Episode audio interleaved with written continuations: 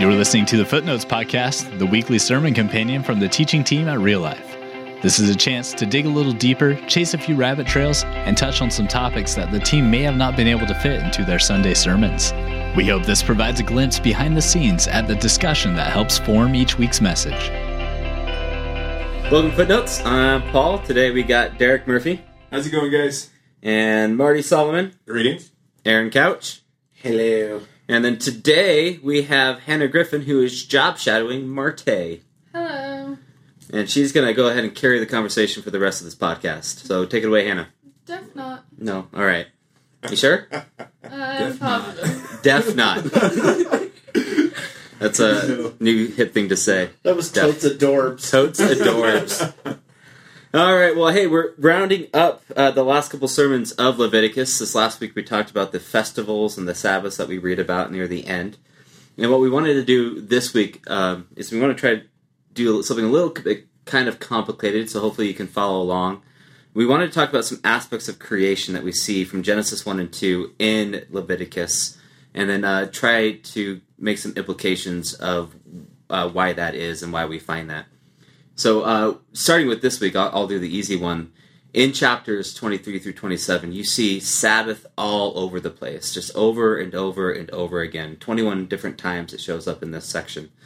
And so, this is the seventh section of Leviticus, and as it being the seventh section, we should obviously be making a connection to the seventh day uh, in Genesis. Uh, in Genesis 2, the beginning of Genesis 2, when, when God rests uh, on the seventh day when he sets up the Sabbath uh, to be holy and to be unique. And just kind of reiterate there. So, if I if I understand what you're saying correctly, whenever you see the idea of Sabbath come up so much, so repetitively, so often, uh, a typical Jewish reader familiar with the book of Genesis is immediately going to ask the question: Is there a connection here to Genesis? Right. Yes, And so there's a major theory here that Leviticus is in a lot of ways one of those many, because there are many, one of those many retellings of the creation story. yes. And you referenced seven sections. Should we actually, for anybody that's taking notes, we go over the seven sections? Sure, yeah, we could try this. So, uh, sections 1 through 7, where, where we talk about the different offerings and sacrifices, would be day 1. Associated- Chapters one through seven. Yeah. chapters 1 through 7 of Leviticus Or would be section one. section 1, day 1 of Yeah. creation. Uh, chapters 8 through 10 then would be day 2 to separate the uh, firmament where these waters above are separated from the waters below. Days 11 through 15 would be day Chapters chapters. Just don't want anybody to be. So You should have taken the lead on this, Griffin. Should have. Hannah, what do you think about this? yeah. I Paul can't seem to keep it all straight. Chapters 11 through 15 are day 3, the separation of land from water. Chapter 16, chapter 16 is day 4, the uh, the seasons, the greater light to govern the day, the greater the lesser light to govern govern the evening as well as the stars for the seasons. Chapters 17 through 20 would be day 5, the um, I call it the swarming things, the uh, the birds and the fish. Chapters 11 through 22 would be day 6, the creation of animals, and as well mankind, the images of God. And he meant chapters 21 through 20. Oh my gosh.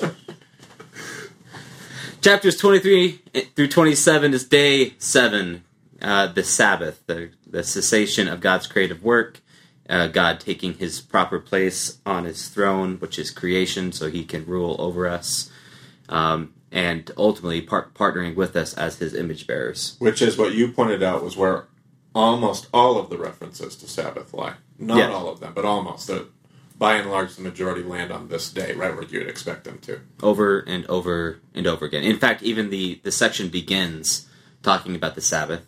The section ends talking about a Sabbath. Then it talks about a Sabbath of Sabbaths, and then it talks about a Sabbath of Sabbath of Sabbaths. Right. So it might be that Sabbaths are a big deal. Right. And even when it's talking about these other festivals, it's using the Sabbath as markers. Uh, you shall measure from this Sabbath this many days, and this shall be when this festival is. So it's like Sabbath is a big deal. Right. And maybe to understand why that's important, um, I'm kind of jumping out of order of our prepared agenda here, but if I think it might be a good spot at this point. If we were to go back and review Genesis 1 and the literary structure of Genesis 1, Genesis 1 has these seven days. It kind of peels into chapter 2 of Genesis as well. But you have these seven days of creation, and the creation story ends up being a chiasm. It has this chiastic structure. We've talked about chiasms before. But in this chiasm, uh, you have to take the creation of man and you almost have to remove it because the chiasm only works correctly if the creation of man is is is missing from the from the creation story, which must tell us that man is going to be man is going to have this special relationship to this creation and to the lesson found in this chiasm. Um, but in this chiasm, day four mirrors day one. Day five mirrors day two, if you consider it. Uh, day four, as Paul said, the sun, the moon, and the stars. Well, those are connected to the light and the darkness. So day four is connected to day one. Uh, day five is the fish and the birds. Uh, day two is where God separates the waters above from the waters below. So day five ends up filling day two. And day three, Paul told us, is where God separates the land from the waters. And day six is where God creates the beasts of the earth. So every one of day four, five, and six fills its respective corresponding day of one, two, and three. Day four deals, fills day one. Day five fills day two. And day six fills day three, which makes this whole story a chiasm, the center of which found in day four, where it talks about uh, the days, the years, and the seasons, the days, the months, and the seasons. Uh, and that word for seasons there is the word moed. which we which we will have reference in the sermon. Right. Yeah. Yeah, absolutely. And- so and so talk when about we- that today. So when we come to the tent of meeting, we come to the tent of Moed. Right. And so every time we come to the tent to meet with our God, where we we come back to day four. Yet another connection to Genesis and Leviticus. And Leviticus being a retelling of Sabbath and a retelling of creation. So going back to two sermons ago, we talked about how one of our jobs as priests is to separate holy from common, unclean from clean. And we ended talking about this is what God does, how he separates, he distinguishes. And this is what he does for the first three days of creation. He just separates and separates and separates, and he creates space for which things can now fill and life can now be birthed from that. So good. And so, us as priests, we are given Leviticus Uh. to teach us how to do what God did I didn't make that connection until On- you said that just now. uh, on on these days. Sowed. And look, I didn't even reference John there Yeah, I know. Um, This wasn't given to you by man, Paul. This, this was given to you by God. That's so we so we put things in its proper place. We create spaces, and then life can fill it. Wow. Um, Wow, that's good. I'm just going to sit back and awe right now of what just happened right It's, there. it's That's time to really good. reread Leviticus, and, it, and maybe if you haven't started reading it, we have a reading plan available for you. Man, that's so good. That's so good. Hannah, what do you think? all right, so let's do this. Let's uh, uh, just for fun. We we haven't hashed this out that much. Uh, really, much, almost none at all. And let's try to make some connections then uh, with Leviticus to the days of creation. So, how would you tie day, chapters one through seven to day one? Oh man, all I know is I just love the fact that it's connected to day four, which you said was chapter Well, sixteen. just slow down. Just slow I down. know. I don't. I don't have a good answer for that. You're gonna have to answer that one. Light and darkness. Well, the rabbis teach God on day one separated light from darkness, and now this becomes our job. right As priests, we have to help people separate light and darkness. Atonement. So- atonement. Okay. Ooh. So, so going with that a little bit, let's let's go back before day one. What? How is the world? like chaos, right? Yeah, t- yeah, tov me'od. It's utter chaos. Tohu. So God, yes, tohu vavohu. Thank you. What did I say? very good. yeah. What do you think about that, Hannah? Can't trust Hannah, what do you think Paul about that? All right, all right, all right. So, uh, God's first redemptive work, then, uh, it to atone for the world, oh, I like that. is to separate light from darkness. Okay. darkness. Okay. Bring order to chaos. Yeah, his fir- atonement brings order to the chaos. First thing he does. Okay. All I like it. I like it, Paul. eight through ten, chapters eight through ten. Then Uh, create. Uh, that's that's a. I'm still wrestling with that one. Creating the space, the firmament, and the creation story would mirror the oh, creating the space between priesthood and Ah, You know, the sacred and the common. When it comes to the roles of, they're ordained. They're set apart. so are the priests the firmament then? Ooh, yeah. We- Oh, we are what so connects heaven to earth. Okay. Space that stands This is the so much better between than the I had heavens and the earth. Oh, okay. Which Wow. would also work with the tabernacle, the way the tabernacle's built.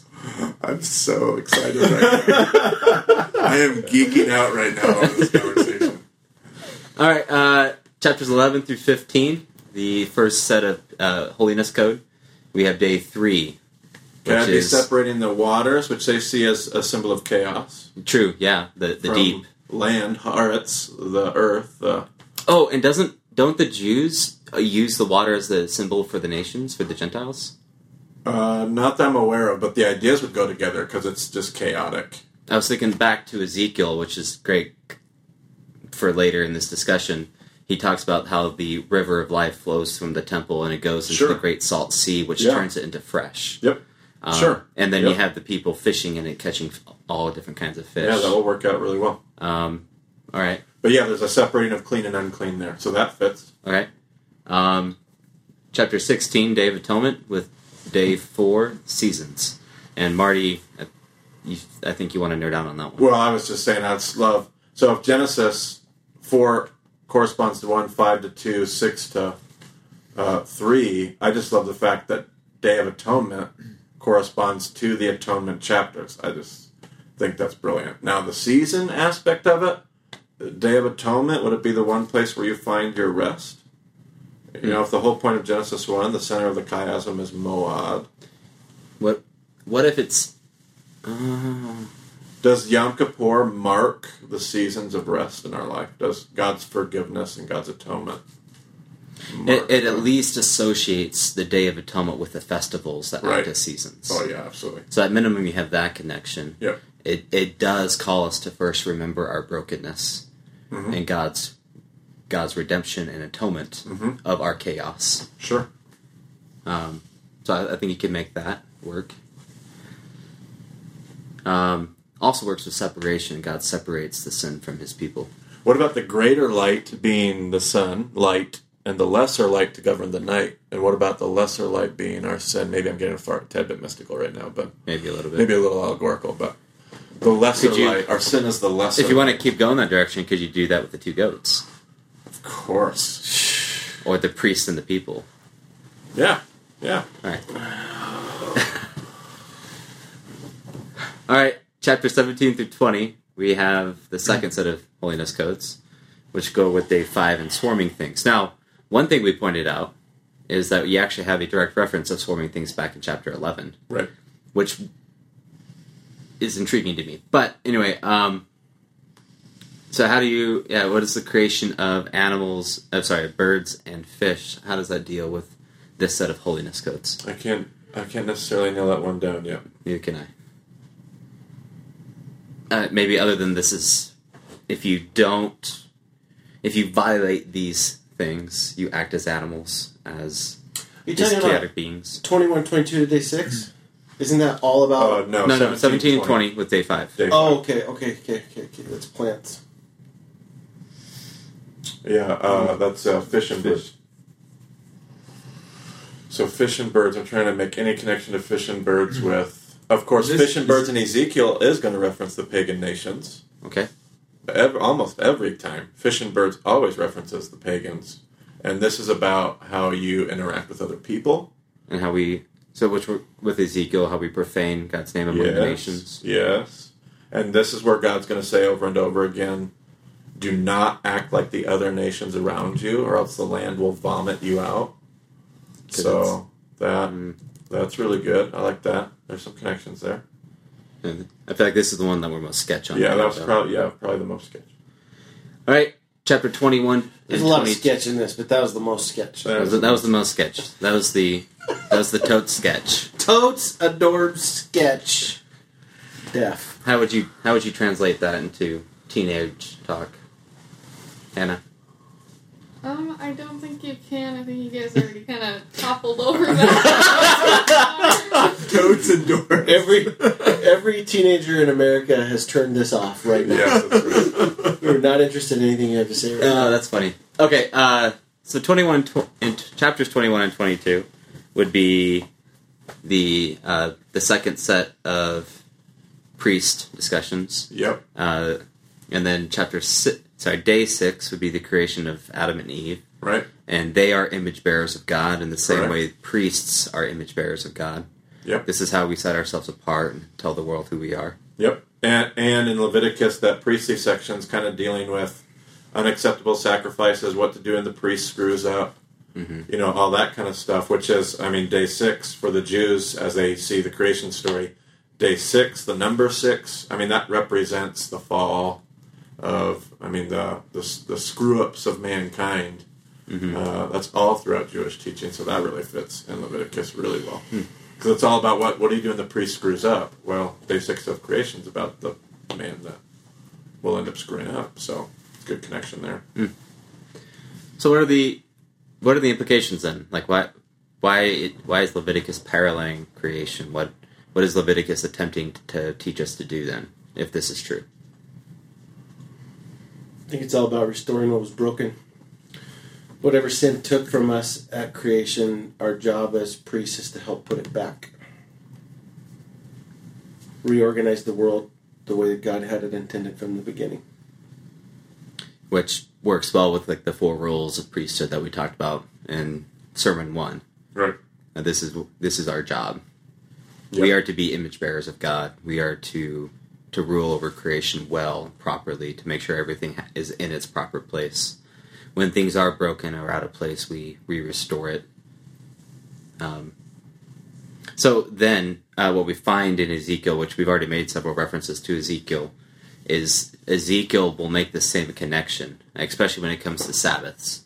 He will find that when priests don't do their job, what happens is that they oppress people. So Ezekiel, Ezekiel quotes Leviticus all over the place, um, but he has this quote in chapter twenty-two, where if you listen closely, you'll hear the references to Leviticus. He says the uh, God says the conspiracy of her prophets in her midst is like a roaring lion tearing the prey. They have devoured human lives. They have taken treasure and precious things. They have made many widows in their in her midst. Her priests have done violence to my law and have profaned my holy things. They have made no distinction between the holy and the common. Neither have they taught the difference between the clean, unclean and the clean. They have, and they have disregarded my Sabbaths, so that I am profaned among them. Her princes in her midst are like wolves tearing the prey, shedding blood, destroying lives to get dishonest gain. And her prophets have smeared whitewash for them, seeing false visions and divining lies for them, saying, Thus says the Lord, when the Lord has not spoken. The people of the land have practiced extortion and committed robbery. They have oppressed the poor and needy, and have, ex- have extorted the sojourner without justice. And I sought for a man among them who should build up the wall and stand in the breach before me for the land, that I should not destroy it, but I found none. Therefore I have poured out my indignation upon them, I have consumed them with fire of my wrath. I have returned their way upon their heads, declares the Lord God. And so for Ezekiel, he finds that uh, these aren't not, these aren't just rituals; they're not just regulations and some rules to live by. Uh, the, this is a system by which the nation of Israel is to restore the poor and the needy, the oppressed. Uh, this is this is not this is not a system that should create widows. This is a system that should come alongside widows and and take care of them. Yeah, that's good. I'm reading through that whole chapter. That's just a lot of good stuff in there. The implications of not remembering what Aaron just said. Yeah. Not remembering the mission is to restore. and it's not just and we i think we understand this uh, remembering isn't just recalling it's setting reordering our life in such a way that we can act from this truth now To remember. to yeah to remember to um, to reorient yeah like this causes this isn't just a fun story that we're recalling Right. um, or just something that we're just doing this is this is a mission of ours Right. It's putting something back together again. yeah Like the etymology of the word. Yeah, restructure. Right. Yeah. Restructuring. Yep. um, which we see Jesus doing. Like this is what Jesus came to teach us, to show us. And in many ways, he become uh, he he reenacts Leviticus for us. Yeah. And um, I was reading someone the other day, and they were saying it's remarkable that in the New Testament there are no priestly rituals. And the conclusion they came to is because we're all priests. That God, that Jesus came as the invisible, as the image of the invisible God, so that we could once again be that, so that we could be priests who restore the world. It was not so much about how Jesus fixes the world; it was about how Jesus empowers us to fix the world. Man, I'm just mulling over that verse. Like, I don't know if I'm interpreting this right on the fly, but I looked for a man among them who would build up the wall and stand before me in the gap on behalf of the land, so I would not have to destroy it, but I found none. Like, I love the picture there of the priest. I don't know if I'm butchering this because I haven't mulled it over yet. But the priest being the one who builds up the wall to separate the clean and the unclean, the holy and the common, and yet also the person that stands in the gap to try to facilitate the movement of things from common to holy. Like I really like that picture. That to makes, preserve both. that makes me think of Ephesians, where Paul talks about how Christ came to remove the wall. Right. Wonder, Yeah, sure. I wonder if that's a tongue-in-cheek reference here. Yeah. Which I think that happens a handful of times in the New Testament, just like that. John does that in Revelation uh, with uh, Ezekiel vision of the temple. Oh yeah, yeah. Where Ezekiel's vision of the temple was like all of Jerusalem, and John's like, not big enough, Ezekiel. All the nations. All of the entire land, all the nations. Which I don't think Ezekiel would have disagreed with. Because, No, like no. Ezekiel over and over again was talking about how God has placed His people among the nations to Yeah. to be an image for them, Right. and uh, like, and all these practices aren't aren't meant to be restrictive for people. This isn't a bunch of, um, as you said, Aaron earlier, um, a bunch of lists of things we can't do. What these are meant to be are images of who our God is to the people around us. So the nations that are surrounding Israel are meant to look at them and say, "That's crazy," but somehow it works. Like they are, like what it's uh, what they are doing is producing life. It's it's creating spaces that allow for life to that allows life to flourish, and we want a part of that. Hmm. What do you think about that, Aaron? It's good work, fella. I, I was thinking about um, the tension from last Sunday, talking about personal personal holiness, discipline, conviction, personally, and then liberal grace in the community, and is our emphasis. And I, you know, even the John as opposed to Ezekiel, Ezekiel's emphasis is on putting Jerusalem in order. John's emphasis is on impacting the world. Neither one of those is wrong. You know, they're both right, but we do we have do we put ourselves in order because we need to be in order or do we have a focus on the world and therefore we put ourselves in order like that matters that tension matters and how we respond to that Mhm. matters that's the tension of that's the tension of leviticus for me So to bring it back all the way around to this week's sermon, this is why we need to gather and be intentional and have um, have moments and seasons that we regularly intentionally gather together to remember and to recall different aspects of our story and who our God is. This is why um, this is why I think things like care group matter because we are intentionally taking time out of our week to purposely recall and to talk and to discuss and to, and to have have a in some sense a party together. So that way we can continue on with our week. This is why sunday mornings matter. This is why uh, the things we do as a body as a people matter. Whether it's a family whether it's a care group whether it's my guys that i hang out with and help, you know help keep me on the path or whether it's us as a family a larger body of people. So, anything else? Good stuff. What do you think hannah Oh, I think you guys covered most of it. I don't really know what else to say. uh, anything we covered you- most of it anything That's from you, rock Oh, that was great. all right Everybody, listen. Listen into it again. That's All right. what I say. Well, hey, thanks for joining with us to get a little bit more out of Leviticus. Until next week, God bless. Thanks for listening to this week's footnotes, and please keep the discussion going.